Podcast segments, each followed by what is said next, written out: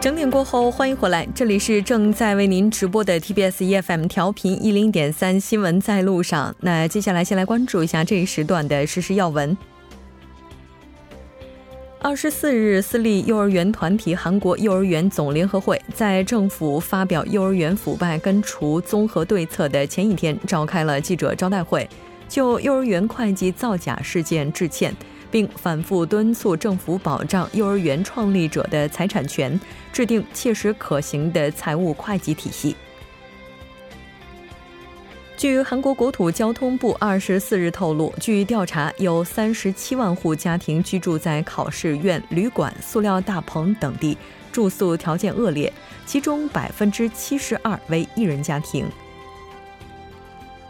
韩国国土部二十四日表示，为了提高弱势群体的住房福利，将引入租房保证金分期缴纳制度和无保证金租赁，同时将家庭暴力受害者、未婚妈妈等人群纳入住房福祉弱势群体。韩国偶像组合防弹少年团因在传播韩文和韩流方面做出贡献而获得了文化勋章，这是偶像团体首次获得该荣誉。同时，防弹少年团也创造了最年轻的获奖者记录。好的，以上就是今天这一时段的时事要闻。接下来的一个小时将为您带来今天的最新趋势、新闻放大镜以及民生零距离。广告过后马上回来。以独特的视角发现最新流行动态，最新趋势一目了然。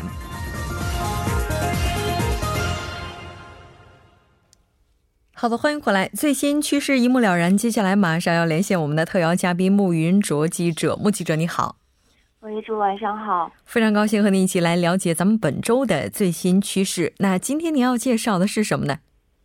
今天为大家介绍的主题是有关追求美的。有句话是这样说的，追求美是一种生活态度。嗯，那如今不分男女老少，在韩国可以说是刮起了一股追求童颜的热风。那与此同时呢，什么美白化妆品啊、改善皱纹的美容针等等，也就接连走进了男女老少的日常生活当中。是的，因为毕竟爱美之心是人皆有之的，我们也看到有很多人其实把它当作是一种投资来看。是的，没错，关于保持童颜、追求美丽外表，许多人都将这个看作是在自己身上的一种投资。有一位五十岁的学院讲师，他说，由于工作需要，经常要面对学生和学生家长，那么就必须要保持良好的外在形象，那打了美容针，自己能够获得满足就好了。按照自己的想法管理好自己的外貌和身材，他说是人们追求幸福的一种权利。那么另外还有一位四十七岁的家庭主妇也表示，一直坚持使用美白和保持皮肤弹性的精华液，每个月还会定期去美容院做两次皮肤护理，坚持不懈的这样在保养上下功夫，让他自己在心理上获得了某种安定感。那充满活力和热情的自己生活的这种样子呢，也更加容易克服更年期时带来的各种困扰。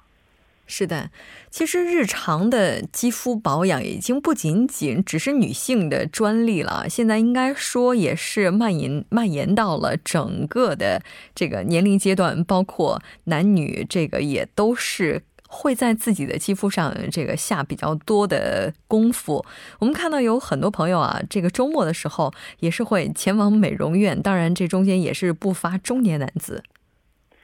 是的，首先就一般的家庭主妇而言啊、呃，平日丈夫上班了，孩子上学以后的时间啊、呃，对他们来说就可以用来进行自我管理。那么家庭主妇周中去美容院的就比较多，当然也有不少双薪家庭的年轻夫妇，那平日工作没有时间，所以他们就会选择周周日走进美容院去做管理。那以前被妻子拉着去做护肤的丈夫比较多，现在据说丈夫主动到美容院花上几十万韩元办理会员卡也并不稀奇了。那么除了年轻的夫妇，自我管理也好，或者是皮肤什么美容也好，这些现在当然都不分年龄和性别。就像主播也刚刚说了，中年男性呢也是比较在意自己在他人眼中的形象的。那尤其是工作需要经常要见客户的中年男性，他们甚至还会去做纹眉、擦 B B 霜啊，画个什么日常淡妆，可都是最基本的了。嗯，有一位四十三岁的男性上班族就说，自己也就是擦一擦含有美白功效的 B B 霜而已，但是呢，他自己甚至也能明显的看出前后的变化。那我们也看到说，韩国男性在全世界范围内的话，使用化妆品它的比例也好，包括总量也好，也都是名列前茅的。对，韩国男性确实是在全球范围内使用化妆品最多的。那此外，整形也渐渐受到韩国男性的欢迎。毕竟可以说，俊秀的外貌在某种程度上来看也是一种竞争力嘛。那购买化妆品的人群，从十几岁的小学生到外部活动越来越多的现在七十多岁的老年人，各个年龄层都有忠实的消费群体。比如说，目前二十多岁的年轻人的话，他们使用的最多的就是具有祛皱和美白功能的化妆品了。现在二十多岁的年轻人就已经担心皱纹的问题了。是的，但其实我觉得化妆品呢，应该说我们要是期待它在短期之内能够达到翻天覆地的变化，这应该是不太可能的，不管这个广告吹的有多么天花乱坠哈。呃，所以这个时候作为消费者还是要认真理性的去对待。确实是这样的，与二十年前相比的话，现在越来越多的人都是敏感性肌肤。那由于人们大量使用各种各样的化妆品，导致皮肤的免疫力在下降，那自然这个皮肤就会变得更加敏感。当然，雾霾呀，以及生活和工作方面的压力等等，也都是影响的因素。市面上销售的许多产品所介绍的功效，很大一部分都是广告营销的手法。在使用过程当中需要注意产品的搭配和组合吧。再说到皮肤护理和美容针的话，一定要根据伤残慎重的去做选择。嗯，是的，没错。我们也看到中国的美容业界协会也是提供了一个数据啊，说目前男性顾客呢已经占到了美容总人数的三成左右，这个发展的速度不可谓不惊人哈。但其实不管男性有多么关注自己的外貌，但我们看到韩国社会似乎在女性的外貌这个问题上是更为关注一些的。对，韩国社会它的确是更加注重女性的外貌，有人可能自己对外貌、皱纹这些问题并不是十分的在意，但社会上的视线就会觉得，诶，他怎么不好好管理一下呢？会认为这样的人都是普遍比较懒，或者对自己要求比较低的。有的时候许多人还会在网上留言问其他人怎么样才能做好自我管理什么的，但其实这个问题也没有必要去通过和别人做比较什么的去找到答案，根据自身的条件和情况掌握或者是找到适合自己的运动方法也好，护肤方法也好，我觉得这个是比较重要的。是的，应该说随着科技包括医学啊，包括生物化学等等这些各个技术，包括各个领域的发展，现在人们对美的追求呢也和以往相比有了更大幅度的一个提高了哈。不知道目击者您是怎么样看待这种趋势的？我了解到有人说，希望如今的这股童颜热风能够给上了年纪的人一种全新的希望和可能性。那即便是年龄不断的在增长，但也可以像年轻人一样保持活力和热情。我觉得呢，这个是有一定道理的。不过也没有必要太在意自己是否年轻啊，是否满足社会的这种审美吧。那毕竟年轻或者是漂亮，它也并不是全部，就更没有必要为此感到不安和焦虑了。是的，所以有的时候从容的老去，那也可能是一种非常成熟的心态了。非常感谢目击者带来今天的这一期节目，我们下期再见。好的，再见。接下来关注一下这一时段的路况、交通以及天气信息。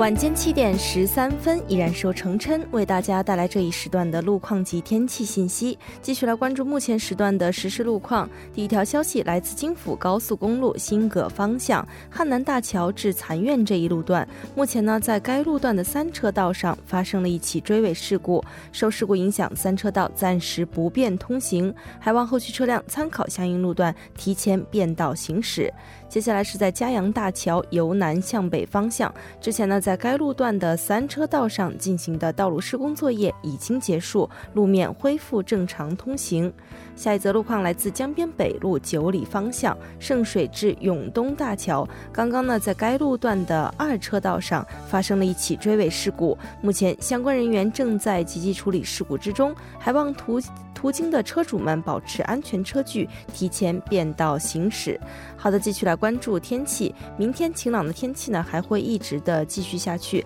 但从本周五开始，一股弱冷空气将会抵达韩国，全国各地预计会先后降温四到六度。周末呢全国多地将会维持多阴雨天气的格局，预计本次的降温也是宣告二零一八年冬天的到来。那么首尔市明天的具体播报情况是晴转多云，八到二十一度。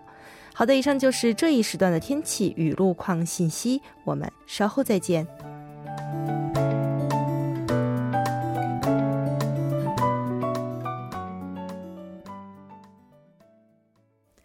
好的，欢迎回来，多角度全方位为您深入剖析韩中两国时事热点焦点。那今天我们要讨论的话题就是大数据的发展和个人信息保护。节目也期待您的参与，您可以发送短信到井号一零一三，通信费用每条为五十韩元。另外您也可以在 YouTube 上搜索 T B S E F M， 在收听 Live Streaming 的同时点击对话窗参与互动。那今天我们请到直播间的两位嘉宾，一位是时事评论家徐明季老师，徐老师你好。好，主持人好，听众朋友晚上好。另外一位嘉宾呢是来自中央日报社的王哲，王哲你好。主持人好，大家晚上好。嗯，好久不见的感觉哈。对，呃，今天咱们要一起讨论的这个话题呢，就是我们刚才提到的大数据发展和个人信息保护。那大数据是被称为二十一世纪的石油、人工智能啊这些第四次工业革命的发展，其实到目前为止，应该说并不是一帆风顺的。那韩国在这方面啊，也算得上是这个一线的代表了，但目前也是面临着怎么样去平衡科技和个人信息之间关系的问题。咱们今天就来讨论一下。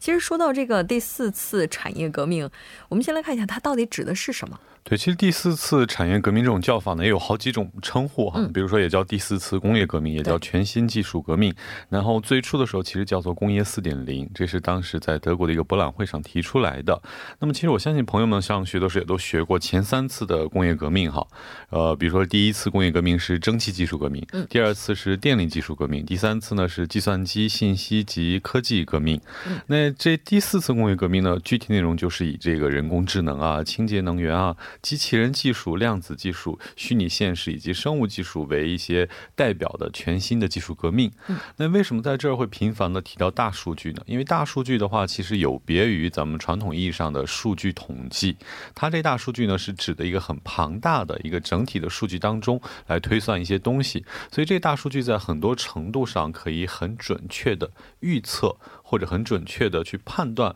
某些事物的走向和趋势。其实包括中国的知名企业家马云曾经也说过哈，在接下来的时间内，谁掌握了大数据啊，谁就会掌握整个世界。嗯，是的。哎，你说大数据这么重要，但目前的话，我们在去使用它的时候，也是遇到了层层的关卡哈。那目前有哪些大数据的相关技术？我们来看一下。其实这个大数据呃使用的范围非常广泛，这不能用一两句话啊可以说完的。嗯、那么一直在我们的生活的方方面面，当然这个技术呢是有开发的，有使用的。那么开发呢，现在呢啊、呃、各个国家或者是各大企业呢都在进行开发。那么问题呢在于这个使用这一块，因为使用这一块呢，因为你需要的大概都是一些这个 I T 技术为基础的嘛、嗯、那么这个跟网络又连在一起了，那么网络连在一起的话呢，信息泄露也放在一起，所以说在这个方面呢当然我们要怎么样制衡，这是很重要的。但是呢，目前可以说是这个道高一尺魔高一丈，你既然有了新的法规，那么又有一些人呢就是恶用这些法规，或者是你这个法规这个当然你做出来了一套，但是呢呃，甚至有些黑客黑客组织啊，他们又有一个什么新的方法来破你的这个就是保护网。所以说这个情况呢是非常恶劣，但是这个问题是这个给我们人类的生活呢真的是带来了很大的便利，很大的方便。比方说它这个涉及到什么有关什么税务金融这方面，也是也是运用这个大数据的，还有医疗保健啊，或者产品营销啊，客户管理啊，呃、这个交通运输等等，就是我们能涉及到的一些嗯生活里面的呃它都有这个大数据存在在那里。嗯，那么这些大数据呢通过什么云计算呢等等的方式呢啊、呃、给人类呢提供相当的便利。嗯，是的。其实举个更简单的例子啊，我相信大家现在可能对中国的一些物流非常印象深刻。比如说在中国 百分之九十 以上的地区，某企业呢可以做到当天送达或者次日送达。那这种技术怎么做到的？其实就是通过大数据，它其实就通过一个大数据去预测某个地区某种商品大约需要多少，所以它会把这些商品呢提前下放到这个地区的仓库，所以当顾客下单的时候呢，它就会立即从这个仓库然后调给顾客，所以这就在某种程度上可以实现所有的商品都能在最起码在第二天能送到。这在过去其实在中国我觉得大家应该是不可想象的哈。嗯，我记得刚来韩国的时候特羡慕韩国这快递，一般弄完了之后两天三天就能到。当时中国我记得买个东西你要从网上买的话买五六天是最根本的吧，那是土地辽阔的。对对，但是现在有了大数据之后呢，这个就被克服了，这是大数据带来一个便利。那另外但是还有一个问题哈，也是咱最近聊的比较多的，叫大数据杀熟，我不知道两位有没有听过哈。就如果你是一个忠实的用户的话，他、嗯、反而就不给你提供一些优惠了，对，他那个价格会比较高一点。对对，所以所以说这也是大数据我觉得对我们生活的一些影响，很直观的一些影响。嗯嗯，这大数据的话在零售行业带来的影响，其实我觉得韩国朋友在提到这个大数据的时候，可能大家对金融是更为记忆犹新的，因为毕竟之前是曾经发生过个人数据在金融行业的这样的一个泄露哈，所以在提这个问题的时候会变得更加敏感一些。但是不管怎么样，在整个现在技术也好，包括我们生活便利性方面的这个往前推进也好，大数据它扮演的角色现在都是没有人可以去否定的。那这个大数据它的市场规模到底又有多大？这市场规模呢就越来越大了。这个有一个这个呃市场这个调研机构，它的名字叫呢叫 Wikibon， 它呢这个最近对于这个今年全球大数据的这个规模市场的规模呢的呃发出了一个数据，他说今年是四百零八亿美元，但是到了这个二零二六年呢大概会增长到这个九百二十二亿美元，但这个这是他预测的。其他有一些机构预测说，这个到了二零二五年以后的话，就可以到两千多亿美元，比如市场规模是越来越增长。那么再从另一个角度来看呢，呃，瑞士呢有一个叫这个国际经营开发院的，他呢这个评价这个有关这个今年这个大数据的这个分析和使用的这个排名顺序，那么在这里呢，它以这个六十三个国家进行调查呢，韩国呢是排在第三十一位，那么没想到这个中国排在十二位，在亚洲国家呢是算前面的。这可能是因为这个韩国在很多地方呢受到一些法规的制约在那里。但不管怎么样呢，这个啊，我看这个大数据市场呢是随着时间的推移啊，会越来越这个扩大，规模会越来越扩大。嗯，还有一点就是说，我说随着时间的推移是什么意思呢？就是说使用的人会越来越多，这什么意思呢？因为韩国现在还是上了年纪的人还是不太用这个电脑或者是用这个移动通信嘛，啊，所以说这个如果说这个年轻的人现在大概使用的大概都是大概六十岁以下或者五十岁以下。那么再过一段时间的话呢，那么基本上大家都能用，大家都能使用的话呢，那么这个市场规模呢就会变得更大。嗯，对，其实大数据最重要的一点就是数据的积累啊，它必须有一个庞大的基数。所以说，在目前来说，我记得以前的话，咱们这个硬盘是很小的容量，但现在随便一个硬盘几十 T、几百 T 都有。所以现在大大家积累下来的数据是慢慢越来越多，而且我们不同的信息掌握在不同的企业手里的数据也是越来越多，而且通过云端的这种打通之后，很多我们在本来在不同平台上的信息，它们有可能会连通到一起，所以这样的话整个一个庞大的数据网就慢慢形成，而这个数据网今后只能说它会不断的更加庞大更加完善，所以在这样的情况下，就像教授说的话，这个大数据的市场规模、啊、真的以后可能会成翻成倍的这样继续涨。但问题在在于这些云端目前我们肉眼看不到的这些数据，它其实被设了很多的限制，特别是像韩国的话，在这方面啊，可以说这个管制是非常严苛的，有人用这样一个词。